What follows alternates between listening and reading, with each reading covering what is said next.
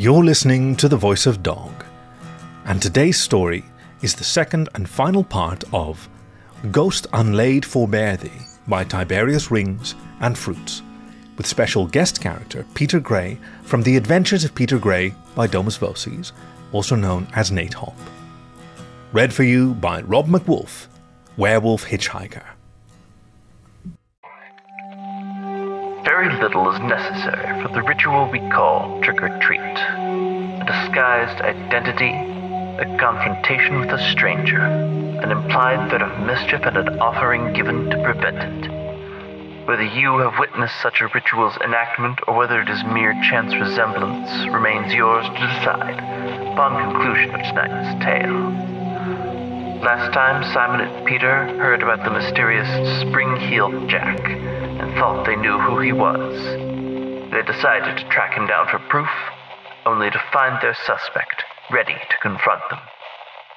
Please enjoy Ghost Unlaid Forbear Thee by Tiberius Rings and Fruitz, Part 2 of 2. I was up on my feet and turning to run, along with Peter, but Fizz grabbed us by our suspenders and shirts to hold us back. When he turned us around, we saw he'd put the churro completely in his mouth so he could use both hands. Stay, was all he said. We damn well stayed. Why follow? he asked, plucking the churro out of his muzzle. I gulped, and looked at Peter. I was about to open my mouth when Fizz cut me off. Been following for hours, I know. Well, you see, sir, I gulped, looking out of the corner of my eye at Peter. We were standing ramrod straight, nervous, shaking, but I had to fake it. I took a deep breath and exhaled and pretended to be far more calm than I had any right to be. We know you're a master knife thrower.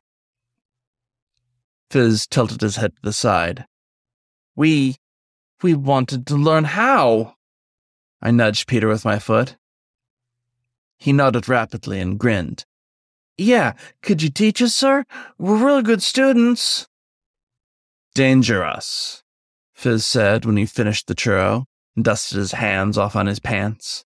He looked between us. No throw at people, no throw at animals, no throw at anything but what Fizz tell you.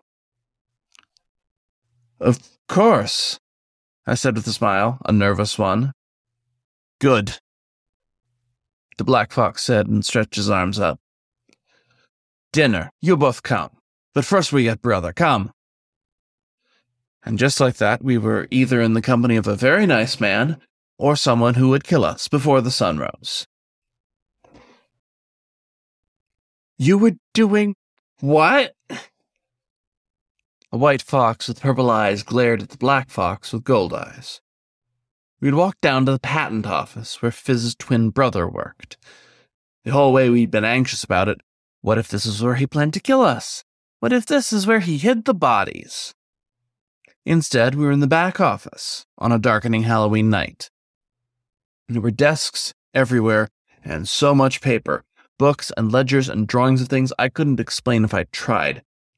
I had never been inside an office before, and when the white fox, whose name was Ruttiger, or Rut for short, saw us, he glared at his twin. What are you doing picking up street urchins? They follow me, Fizz said with a smile and wag of his tail. Hard to do. Also want to learn to throw knife. Fizz. Rut rubbed the bridge of his muzzle. You can't go around teaching young kids how to throw sharp knives at things. It's dangerous. We promised not to throw them at anyone, Peter said with a grin. He'd helped himself to some of the sweets he found on a bowl on the desk. A bit of chocolate was stuck on his fur near his upper lip. Rut looked at Peter, then me, and finally back at Peter. Don't touch anything in here. Just sit down while I finish up my work. Are they coming with us to dinner, Fizz? Uh huh, Fizz nodded excitedly. Rut cooking so good. Ugh. The white fox groaned and dramatically let his head fall to the desk. He looked up when he saw both Peter and myself sitting in office chairs. These were the kind that could spin, so that was what we were doing. I could see my friend and the twins pass by as the chair went round and round and round. I was stopped suddenly by Rut, who reached out and grabbed the back of the chair. I was on. He looked me over. Are you also looking for a mini version of yourself? You look so much like you, Fizz. Rut then spun me round again, not too fast. It was a clear sign he'd lost the conversation. Handsome, Fizz said with a nod as he sat on the edge of a desk. Made my ears turn warmer, and Peter giggled at the idea. So what were you doing, my dear brother? Rut asked. He picked up his pen and began to write something. Gambling. The pen snapped in half. What? The white fox was on his feet and in his brother's face, nose against nose, one hand around the buttons of his shirt and keeping him nice and close. How much did you spend? The words came out slowly, one by one, through his gritted teeth. Um. Fizz tapped his chin and snapped his fingers. Oh, everything for the week. Rut's eyes looked as though they could pop out of the socket any minute. What? Why? Good hand. It's obviously not that good if you lost. And so they started arguing. Peter and I slipped out of our chairs and walked down the corridor of the marble floored office. It was odd. So much stuff in this building, but none of it seemed very useful. I mean, sure, I guess patents were important, but you couldn't really wear it or cook with it. Maybe it could keep you warm if you burn all these stacks of paper, but I doubt that was what these patents were used for. Peter was thumbing through a book on a desk and shook his head. This stuff is boring. Wish they'd hurry up and stop arguing. I peeked into a desk drawer and saw some pencils, but nothing else. No food. We could always go, you know. And go get some candy. Peter turned to me with an expression of mock shock. What? You're crazy. They're making us dinner, Simon. A big home cooked meal. I can't pass that up. You should neither. Yeah. Of course, I was wary. People generally weren't nice without wanting something in return, or at least they had some kind of ulterior motive. I wanted to just slip away and get lost in the streets like usual, but I didn't want to go alone. Not with spring heeled Jack outside. We were walking back over toward the twins when a knock came to the back door from which we had come in. Rut got up, smoothed out his vest before opening it up. Standing there was a tall, odd looking cat. He had these funny little tufts on his ears and fur colored like wheat. I knew this type of cat was called a caracal, though it was the first time I saw one in person. He was wearing a green suit and carrying a cane. Ah, Mr. Perry, the man said with a warm smile. I wasn't sure who was still here. I was closing up shop and saw the light on, so I wanted to check. Seems that I got mail that's addressed to your office by mistake. I wanted to drop by earlier, but it's been a very busy day today that I forgot until just now. An envelope was in his gloved hand, which he extended toward Rut. Rut smiled and nodded, taking the envelope.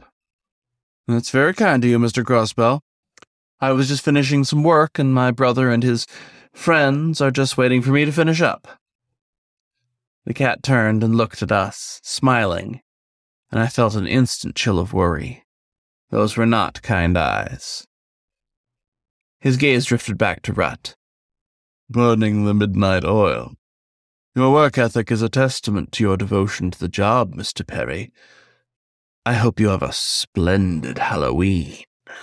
Who this? Fizz asked, poking his head from behind Rut. He is Mr. Mordecai Crossbell, his brother answered, he owns the newspaper called Crossbell Chronicles. His office building is right next door, so sometimes our mail gets mixed up. The caracal chuckled. On the upside, it's convenient when I have an invention to patent. All I need to do is walk a few steps, drop off my documents, and. Sweet, Fizz shouted, cutting him off. I beg your pardon. The cat turned and looked at Fizz, who was now stepping closer. He sniffed the air and wagged his tail. Sweet. Sweets and Treats Bakery. The caracal frowned and let go of the doorknob. Peter gasped and grabbed my arm. I looked up at him, but he didn't take his eyes off the cat. He stared intently and held my arm so tightly it hurt. I'm sorry, I don't understand. Are you saying I smell like a bakery? the man asked. Sugar, bread, yep. Fizz nodded excitedly. Churros best in city. I think you may be mistaken, my friend. The caracal straightened up and fixed his tie. I generally avoid sweets as a rule. But smell like bakery down alley. Met friends there. He motioned to us, and I understood that we were the friends he was referring to. I have business to attend to. Mr. Perry, I hope you and your friends have a wonderful Halloween. It was a pleasure to meet you all. The caracal stepped outside, and Peter started dragging me toward the door. Hey! I groaned and tried to wrench my arm away. I can walk, you know. It's him, Peter said quickly, his eyes wide as saucers. He's Jack. The foppish cat, piss off, he's harmless. He had that gold chain from his vest to his pocket, and Fizz says he smells like the bakery we were near. It's him, Simon. I know it is. I can prove it. While the twins were going back to arguing about gambling, Peter and I slipped outside just in time to see the green suited caracal. He was walking toward the building with the sign Crossbell Chronicles, located at the end of the alley. Peter cupped his hands over his muzzle and shouted, Spring Heel Jack! The cat froze. He turned. He glared. That is a dangerous name, boy, the caracal said and stepped closer to us. You shouldn't go about shouting it. Not at this hour or on a night like Halloween. It's just a name, Peter puffed out his chest. And you're him. You're Jack. The cat still stepped closer, ever so closer, lazily and calmly, and stopped when he was less than three feet between us. And you are the two boys who were following me in that alley. I owe you one for kicking me in the face. If you do anything to hurt us, Will, what? He cut us off. He purred and lifted the head of his walking stick up, putting it under Peter's chin, making him tilt his head up. Tell the police. You don't have any evidence. Peter gulped and trembled. I wanted to run, but when your friends were in danger, you didn't run. Sometimes you took the lick with them. So I did a really stupid thing, grabbed the cane in one hand, and glared.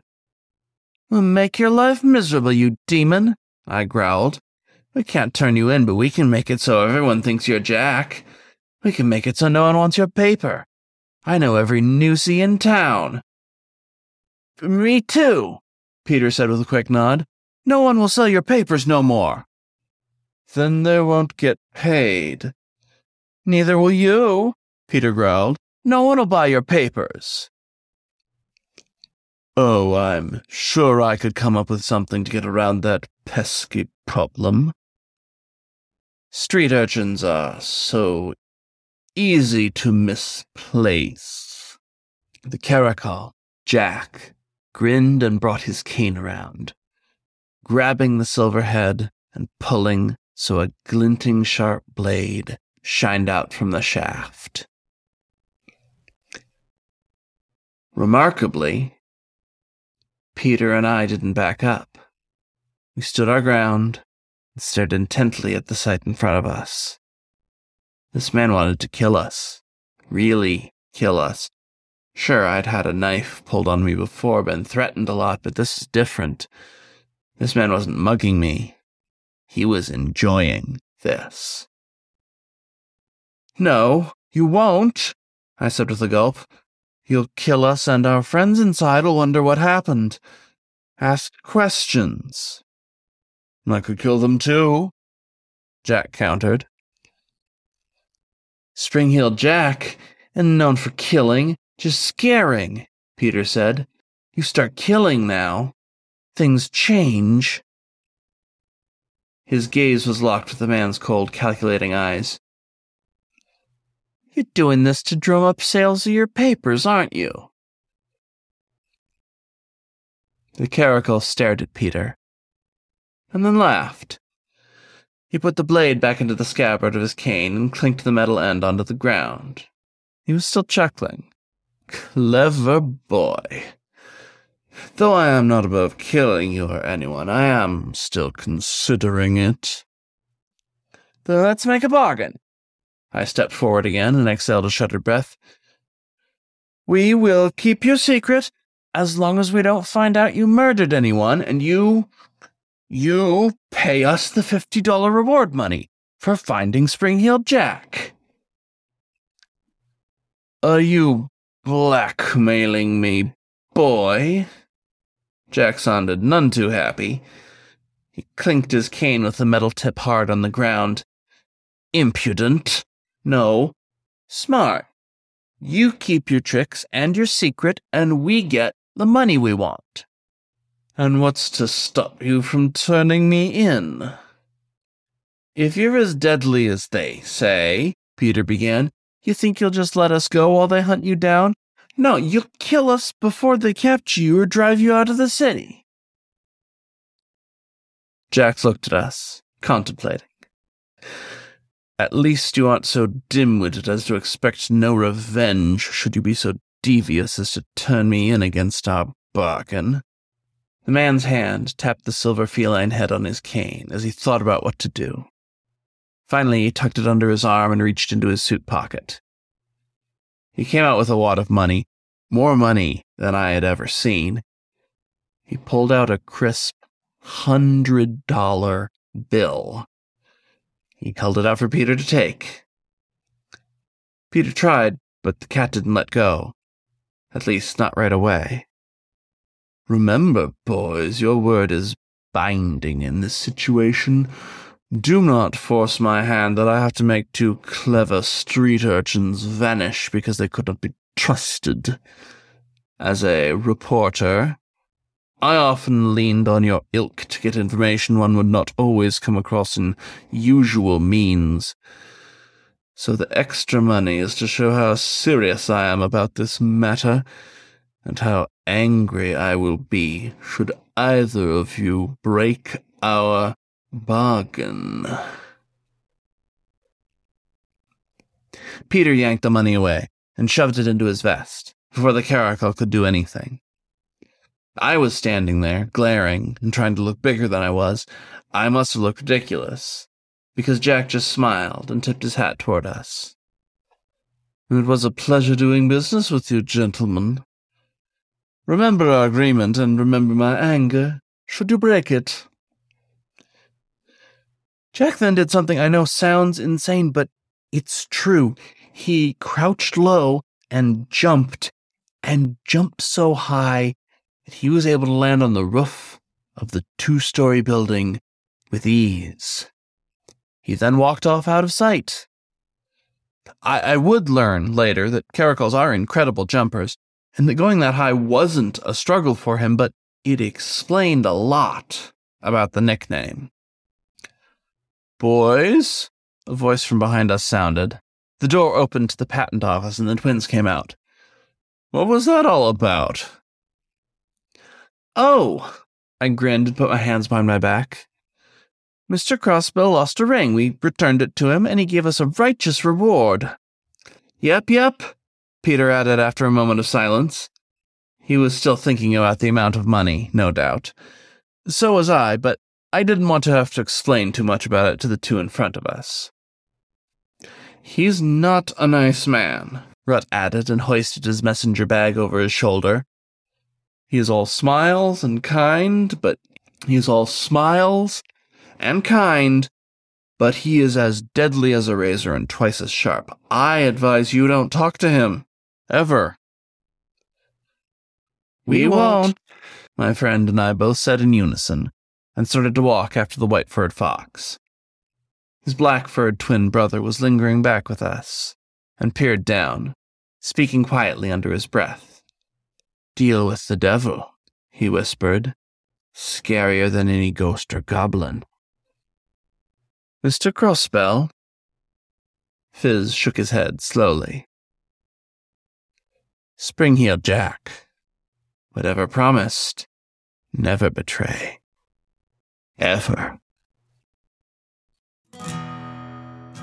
This was the second and final part of Ghost Unlaid Forbear Thee by Tiberius Rings and Fruitz, read for you by Rob MacWolf, Werewolf Hitchhiker.